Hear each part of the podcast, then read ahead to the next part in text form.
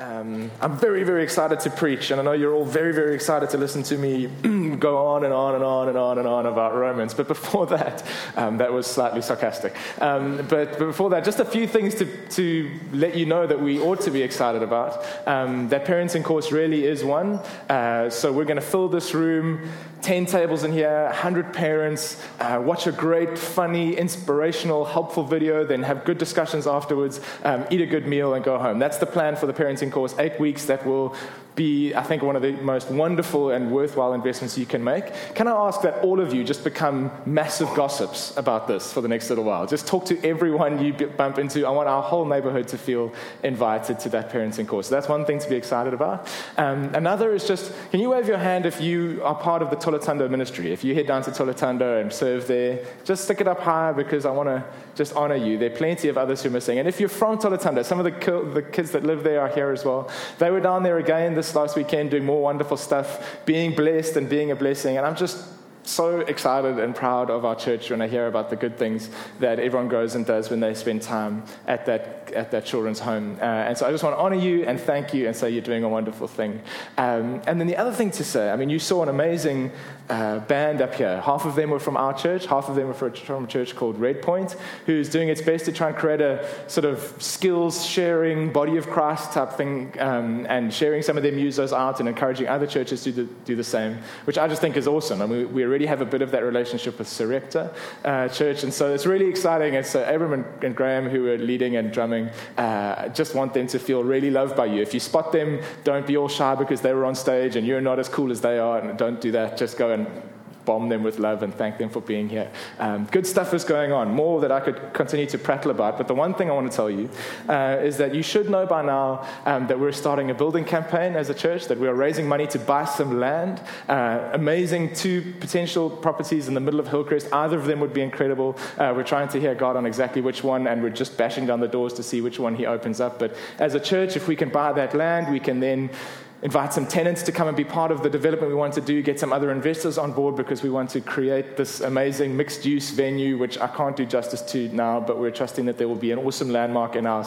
uh, little mini part of the city with tertiary education on there and some great um, commercial stuff and a church auditorium and all these good things that we do here. We could just do so much better there. Um, and within the first week or so, we already have had about a million rand pledged by people sitting here, which is just overwhelming.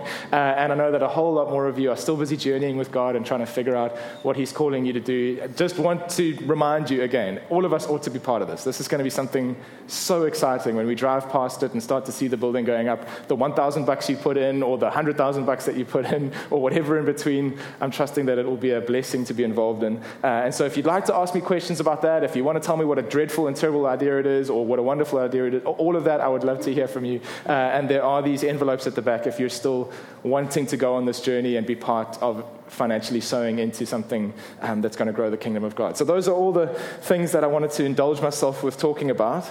Um, but now we're going to start with the book of Romans. Uh, we are so excited to spend the next four weeks studying this magnificent mountaintop in Scripture. Romans is one of those unbelievably important books. Many Christians throughout history have memorized the whole book of Romans, um, which is impressive because it's long. Uh, and there are all sorts of reasons why Romans is so popular and so hugely important. Some of them are quite historical and interesting. In fact, churches like the one you're sitting in right now probably wouldn't exist if it weren't for the book of Romans and the impact it had on a young guy called Martin Luther, who we'll talk about more.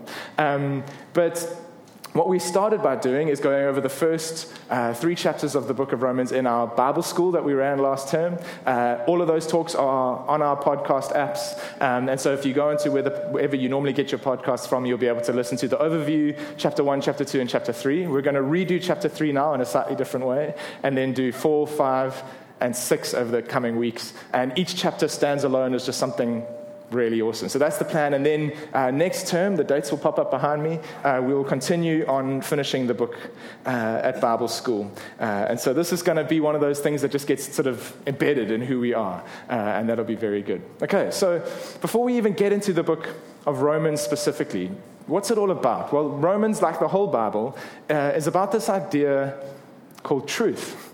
That's really what it is. The whole book of the Bible, the whole Bible is, a, sorry, the whole Bible is a collection of books that tell, I suppose, two stories parallel. One is the relationship between God and his people, And so you get to watch how a good God relates with, to a fickle group of people, um, and you see all kinds of wonderful things about him. But the other thing that the Bible is about uh, is the relationship between people and the truth. And truth's a big idea. Truth, according to Jesus, sets you free. Because when you believe something that isn't true, or something that once was true but has been watered down and corrupted in some way, you are less free than you otherwise would be. When you've believed a lie, when you've trusted that something is going to work out a certain way and it hasn't, when you've made certain assumptions about how you work or how the world works, and those assumptions are wrong, then your ability to live successfully and freely in this world is compromised, isn't it? If you are convinced that all ginger people are out to kill you, then that will limit your freedom, even though it's not true. And I have some of my best friends are gingers, and they're fine. Um, but if you have this faulty belief knocking around inside your head, then it's going to limit your ability to move freely in this world and have meaningful relationships that are based on a sort of solid foundation of truth. If you believe things about yourself, that everyone who looks at you is busy judging you for fault X, and you've allowed that thing to become true in your mind. And the fact that it's actually false makes no difference. That lie, if you've allowed it to take root, is going to limit your freedom in this world. You're going to rule yourself out of certain things and disqualify yourself from certain things and interpret things through this filter. Right? You can grasp this idea. Our truth is hugely powerful for us, sets us free, even when it's inconvenient, even when it's confronting, even when it's frustrating, Believing the truth is always better than believing some corrupted version of it. I'm sure we can all agree with that. But that does sometimes mean that we have to accept there's some things that you believe right now, and just because you believe they're true doesn't mean they're true.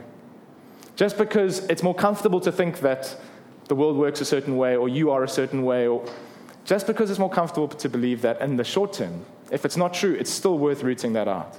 And the book of Romans is one of those amazing opportunities where we get to go to an objective source outside ourselves and humbly say, okay, what's the truth? Because I need to know. And some truths, frustratingly, some decisions, some assumptions, some beliefs only come out in the wash way later.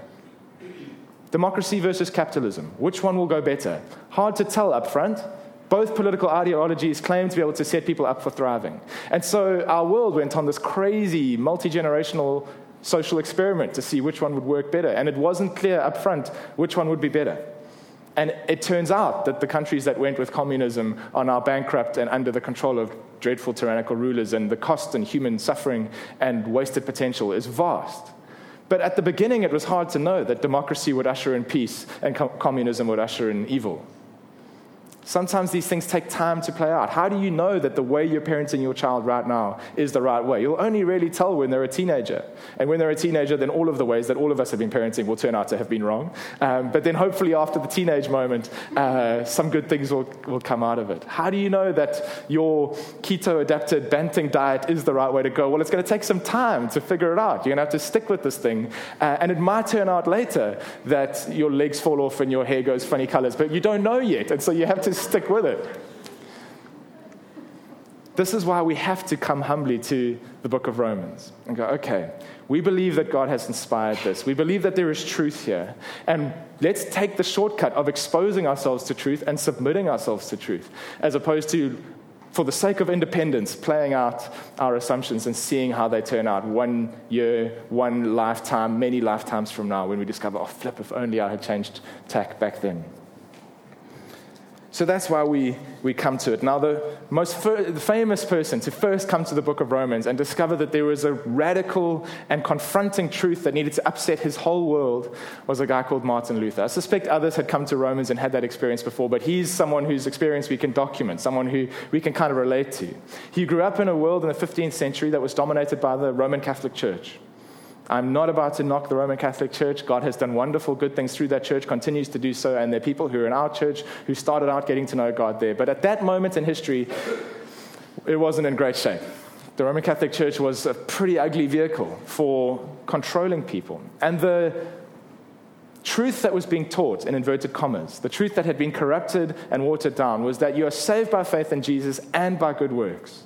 That both are equal parts of the combination that get you right with God. That salvation, that right standing with God, was available through first believing in this Nazarene carpenter and recognizing that he was in fact God, but then also your belief in him had to be evidenced by a bunch of good works that you had to do, money that you had to give, penance that you had to pay.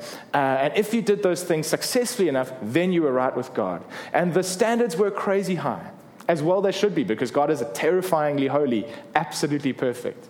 And so people started out believing in this wonderful man called Jesus and the incredible good news that he would offer. But then the church taught them that there's a bunch more T's and C's. You know, the bits that they speak very quickly at the end of the advert that you can barely get your head around. There were some T's and C's uh, involved. And faith in Jesus wasn't enough. You then had to show your faith by various good works. And here was the interesting sort of technical deal. Because the Bible was pretty hard to water down on the fact that Jesus paid for your sins, the church needed to come up with some other explanation of what was happening to you, the bad things you did. How were you being punished for these things, even if Jesus had already died on the cross? And so this place called purgatory was invented, to be frank.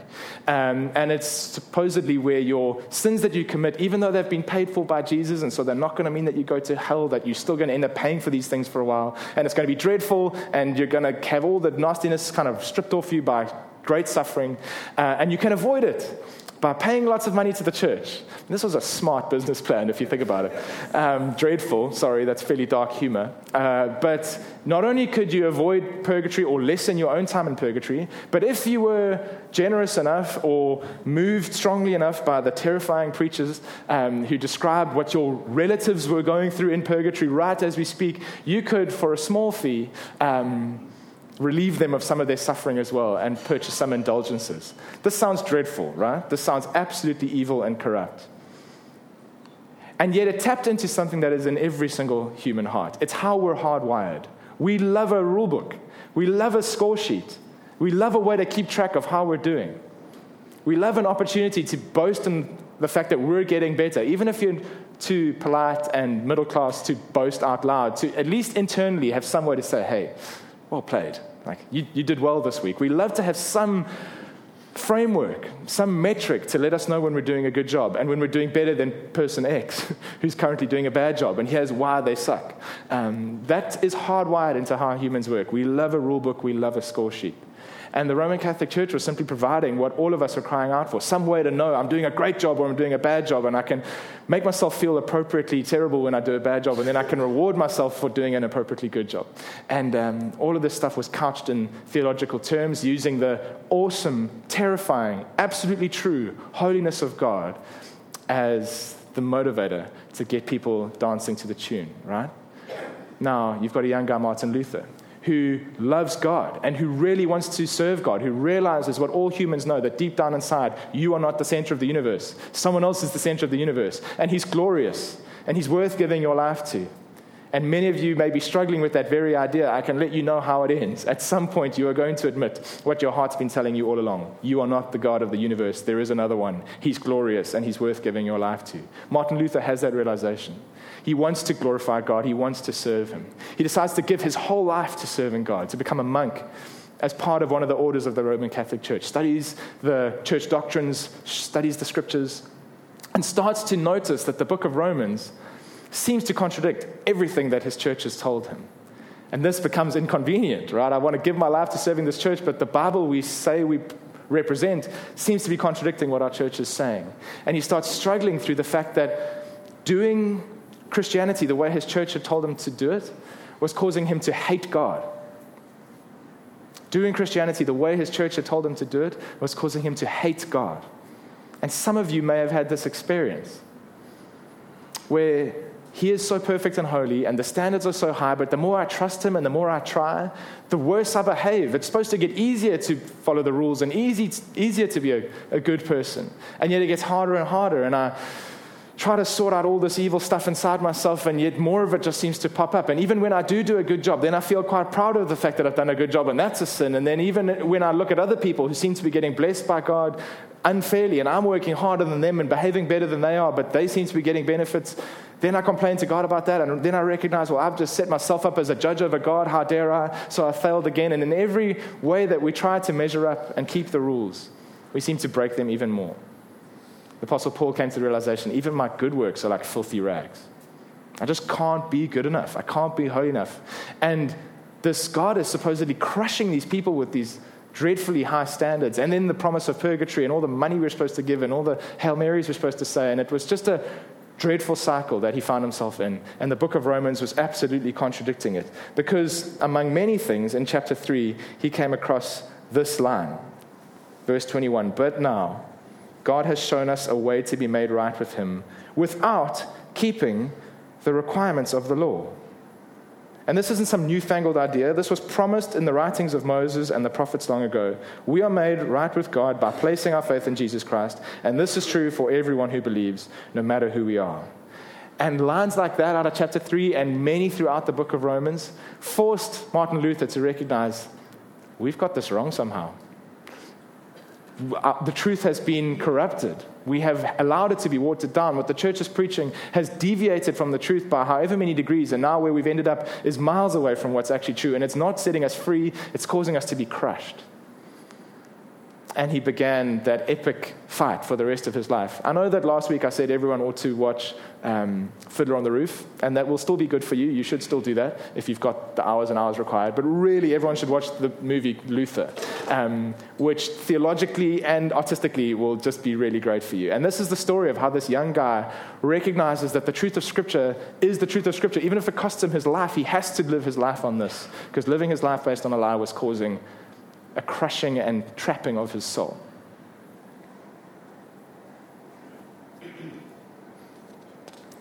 It's cool stuff. The trouble is, both routes we go require faith. Whether you choose to relate to God based on your works or whether you choose to relate to God based on the work of Jesus, both require faith. It's not quite so simple as saying one is a route of faith and one is not. If you're going to choose to believe that God looks at your good works, notices them, will reward them, um, will trust your intentions even if your actions don't add up, you're still choosing faith in God. What we've seen, though, consistently, and I don't think any of you here is going to be the exception, is that when you choose to relate to God based on your own works, it's never good enough. You are not perfect, and you aren't going to be. And so you're forced to have to choose the other option. But if you are up for it and want to really try to defeat every idol inside your life, to ensure that you desire God above all else at all times, treat everyone exactly how you're supposed to, let us know how it goes. But at some point, you will come to the realization that Paul came to, that Martin Luther came to. Verse 10 to 12 No one is righteous, not even one. No one is truly wise. No one is seeking God. All have turned away. All have become useless. No one does good, not a single one. You know, the positive psychology, self help, um, high self esteem movement of today would hate a line like that.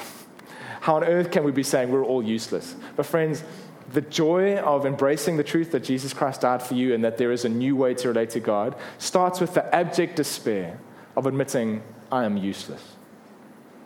And it is one of the most glorious moments when a human being recognizes you are useless. You are not going to be useful to God in your own strength.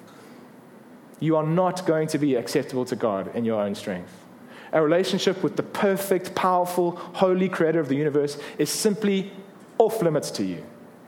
You are the wrong species. You are the wrong makeup. You cannot get right with God. There is no way. And you're supposed to, because He created you out of love to be in relationship with Him.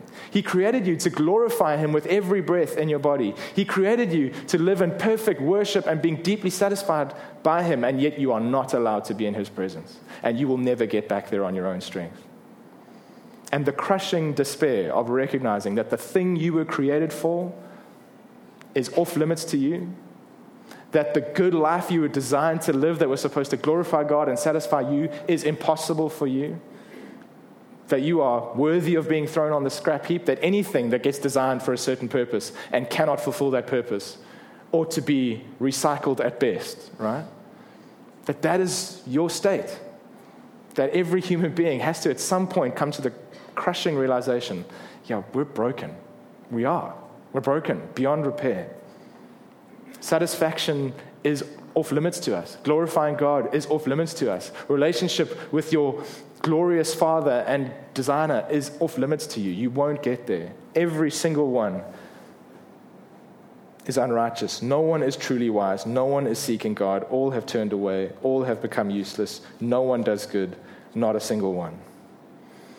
And if you are in the boat, like so many of us, of bringing your hardwired need for a rule book and a score sheet to your spiritual life, you are in such desperate trouble. All of us are. If I've brought my strength, my goodness, my ability, my well behaved track record to my spiritual life, I am on a collision course with this scripture. You are on a collision course with this scripture at some point. And terrifyingly, this might take as long as the communist experiment took, right? This might take your whole life to finally realize all the good things I've tried to do weren't good enough. All the bad things I tried to avoid snuck up on me anyway. All the ways I thought I was superior to so and so just judged me. If I want to judge this person for being poor in these ways and failing in these ways, well, the, you know, what's the, the sort of school field thing that the one finger's pointing one way and the three others are pointing back at you? It's absolutely true when it comes to this. None of us are good, none of us are righteous. This is dreadful news. But, but, there is this other way. So let's go back to that good news we started with in verse 22. We are made right with God by placing our faith in Jesus Christ. And this is true for everyone who believes, no matter who we are. Verse 23 For everyone has sinned. We all fall short of God's glorious standard. Yet, God, in his grace, freely makes us right in his sight. He did this through Christ Jesus when he freed us from the penalty of our sins. Yet, God, but God. That's why the strapline for this series is the faith to quit. I'm very proud of that little line. Um, I think that is this radical idea that we're trying to get our heads around. And it's so uncomfortable. It should lead to all kinds of weird questions. But then, why should you ever behave well? How can I ever trust another Christian if there's no reason for them to behave well? What does this mean? Is there anything I can do to please God and become more intimate with Him? Uh, does my life even matter? Does what I do even matter? Those are good questions to be asking. And there are some great answers to them. But before we get to the answers to those questions, it's right that you end up in a position going, well, if it's nothing to do with how I behave, nothing to do with my performance, if all I'm supposed to do is quit and trust that He did enough, how on earth is life supposed to work? Good, right question. The paradigm should be totally broken and shifted. I relate to God purely on someone else's good behavior. I get to be in His presence purely on someone else's right and valid past that gets them into the presence of God. It's got nothing to do with me and my track record. That all of us have been called to have the faith at some point to just quit and rely on what Jesus did to allow us to freely become right with God. I'm going to change translations. I just want you to marinate in this. So we'll keep going back over this Romans 23 through to Romans 27. Um, but let's keep going. For all have sinned, so this is the ESV, and fallen short of the glory of God, and are justified by his grace as a gift through the redemption that is in Christ Jesus, whom God put forward as a propitiation by his blood to be received by faith. Legal terminology here saying your sins have been paid for by someone else, they no longer belong to you for you to try and pick them up again and take responsibility for them again when someone else has paid for them, when propitiation has already been made, would be illegal for you to do. If you've put your faith in Jesus Christ, your failings, your brokenness, your mess ups are no longer yours. And you are robbing God when you try to take them back and take responsibility for them and beat yourself up about them and apologize for them and disqualify yourself because of them. They've been paid for already, bought already. This should be so wonderful and so uncomfortable to hear, right? Because you're a human being. And every human being wants a rule book and wants a score sheet. And those things are just being ripped up by Romans. Let's keep going in another translation here. For God presented Jesus as the sacrifice for sin. People are made right with God when they believe that Jesus sacrificed his life, shedding his blood. This sacrifice shows that God was being fair when he held back and did not punish those who sinned in times past, for he was looking ahead and including them in what he would do in this present time. Just strange side note here. Paul is clocking something weird that God has done.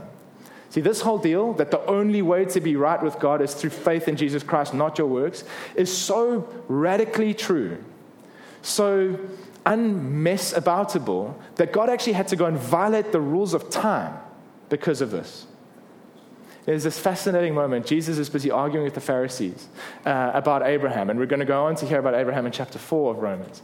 Um, and he says how Abraham looked ahead to my day and saw it and was glad. And the Pharisees rightly are like, but you're not even 50 years old, and now you claim to have known Abraham, whose grave is here and who lived hundreds of years ago. The fact that the only way to be right with God is through Jesus is so true, so inviolable, that God had to weirdly, and we, it's a mystery, I don't know how he did this, bend and break the rules of time. Because even those that lived before Jesus still had only one way to be right with God. Even the most glorious heroes of faith in the Old Testament had only one way to be made right with God. Not the awesome stuff that Samson did, not the wonderful temples that Solomon built, not the fantastic obedience to the law, none of that stuff. The only way to be made right with God, even before Jesus came and did his stuff physically on earth, was to have put your faith in the mercy of God as represented by God the Son. And God had to do some weird thing which we won't understand that allowed even someone like Abraham to look ahead to Jesus' day.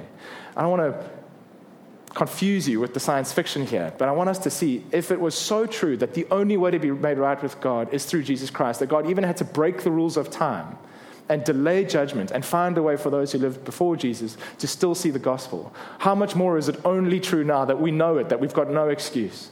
That when you pick up your own works and dust them off and try to boast about them, or feel guilty and ashamed of them, when you bring your track record to God, your rule book, your score sheet, and think that's going to make you right with God, we are on a collision course with Romans 3:20. All have sinned. No one is righteous. We're useless. It's just not going to be good enough. There is another way. It's the only way. Let's continue. God did this to demonstrate his righteousness, for he himself is fair and just, and he makes sinners right in his sight when they believe in Jesus. Can we boast then that we've done anything to be accepted by God? No. Because our acquittal is not based on obeying the law, it is based on faith. So we are made right with God through faith, not by obeying the law. Can we boast then? No. This is tricky because this means you can't even boast to yourself. You can't even hatch a plan for how to get right with God. And so many of you are at church because you have this glorious desire to be right with God. You want to get your spiritual life sorted out. I've, you know, got my physical life sorted out. I've got my financial life sorted out. I've got my relational life sorted out. I've you know, done these other things, checked the box, and now I need to sort my God life out. And so I'm going to, what am I supposed to do? Okay, am I sign up for some stuff? Is there like a 101, 201, 301 course I can go on? Are there some things I can do? Okay, give some money, get Tolatando a van. Okay, check, did that. Turn up at Life Group, check, did that. And you're going through the motions and wondering why it's not working because that whole paradigm is broken. You can't even boast to yourself. It's so frustrating because this whole thing relies on a love relationship with God, trusting Him and entering into His presence, believing that you've been made right with Jesus, and allowing Him to give you the faith to quit. The beginning of sorting out your spiritual life is to quit sorting out your spiritual life. The beginning of trying to become made right with God is to quit trying to be made right with God. The beginning of dealing with that sin issue and habit that keeps on rearing its head is to quit trying to deal with that sin issue and habit and walk boldly into the presence of God if you've believed in Jesus Christ as someone who absolutely belongs there, someone who absolutely has the right to be there. And start having a conversation with your dad about why he loves you, what he sees in you, how he's accepted you, who he's made you to be, what your new identity is. And of course, out of that, some things will change.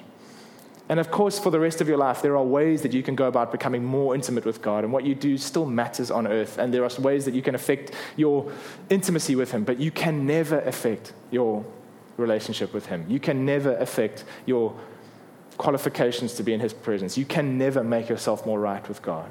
And the sooner we quit, the sooner we can actually start making some progress in this area. All of this stuff is legal and logical. I want to leave you with one final idea that kind of makes this whole thing give you goosebumps, right? People sometimes claim that they would die for someone. And um, most of us sort of believe it when moms say it, right? When moms say that they would die for their kid, you're like, yeah, he probably would. Um, the rest of those claims are a little bit loose and a little bit shallow. It's hard to say it would really happen until it actually is needed, and it's very rarely needed that anyone needs to die for someone else. Can you imagine someone dying for you? Can you imagine that actually happening? That someone decides that your life is worth more than their life, and so they give themselves to the alien that's currently holding your ship captive, um, or whatever scenario you need to dream up to come up with this dreadful choice that has to be made. Just imagine, though, how you'd feel about that person that decided that they would rather die so that you could live. The thanks you'd want to give them. Perhaps the last conversation you had with them was a fight, and now it's a dreadful thing, note to leave it on, and you wish you could have a conversation with them again. Express your gratitude, express your love ask them what the heck was going on in their head, complain about the fact that they were probably more worth saving than you anyway. Whatever it is that you would want to still talk to them about. That idea that someone would die for you is amazing and terrifying. That you would actually be worth it. That now the rest of your life you should live somehow to make their sacrifice worthwhile. It would be a weird situation to be in, not a totally comfortable one. But you would be filled with a desire to chat with, express your gratitude to, understand what motivated the person that died for you. One of the lesser spoken about but amazing benefits of the Christian life is that you get to have a relationship with someone who already died for you. Because he performed the amazing feat of rising from the dead, I get to have a relationship with God the Son, Jesus Christ, who decided it was worth dying for me. That I get to give him my thanks, that I get to ask him why on earth he thought it was worth doing, that I get to live in relationship with him from here on out. That someone looked at your life and decided it was worth dying for. And not just anyone, but that holy, terrifyingly impossible to approach God loved you enough that he decided to die on your behalf. And then he invites you to get to know him and find out what on earth was going on in his head and how he hopes your life could go on now that he's saved it. And right now, you and I have the opportunity to quit holding up our track record and the things we've done wrong and the things we've done right that just distances us from Jesus because we're trying to say, well, your sacrifice wasn't enough. I don't need it. It didn't work for me. Somehow my failing is enough that it stops me being in the presence of God. Now, I know you bought my sin, but I'll take it back and take responsibility for it. I'm a mess up. I'm useless. No, no, no. Right now, you have an opportunity to quit all of that stuff and start a relationship with this amazing sacrificing God. So I'm going to ask you to bow your heads. And there are a bunch of different ways that we need to respond to this unbelievably good news, this paradigm shaking, mind bending good news. And I want you to just try to listen to your heart and try and sense what God might be doing inside you already. Because all of us are legalists. Let's not make a mistake here all of us prefer a rule book and a score sheet. Even if that score sheet inflicts pain, it still makes things make sense. It allows us to boast, it allows us to scheme, it allows us to compare ourselves and compete. All of us deviate towards the rule book. And all of us need to be confronted again, offended again, confused again by this invitation to quit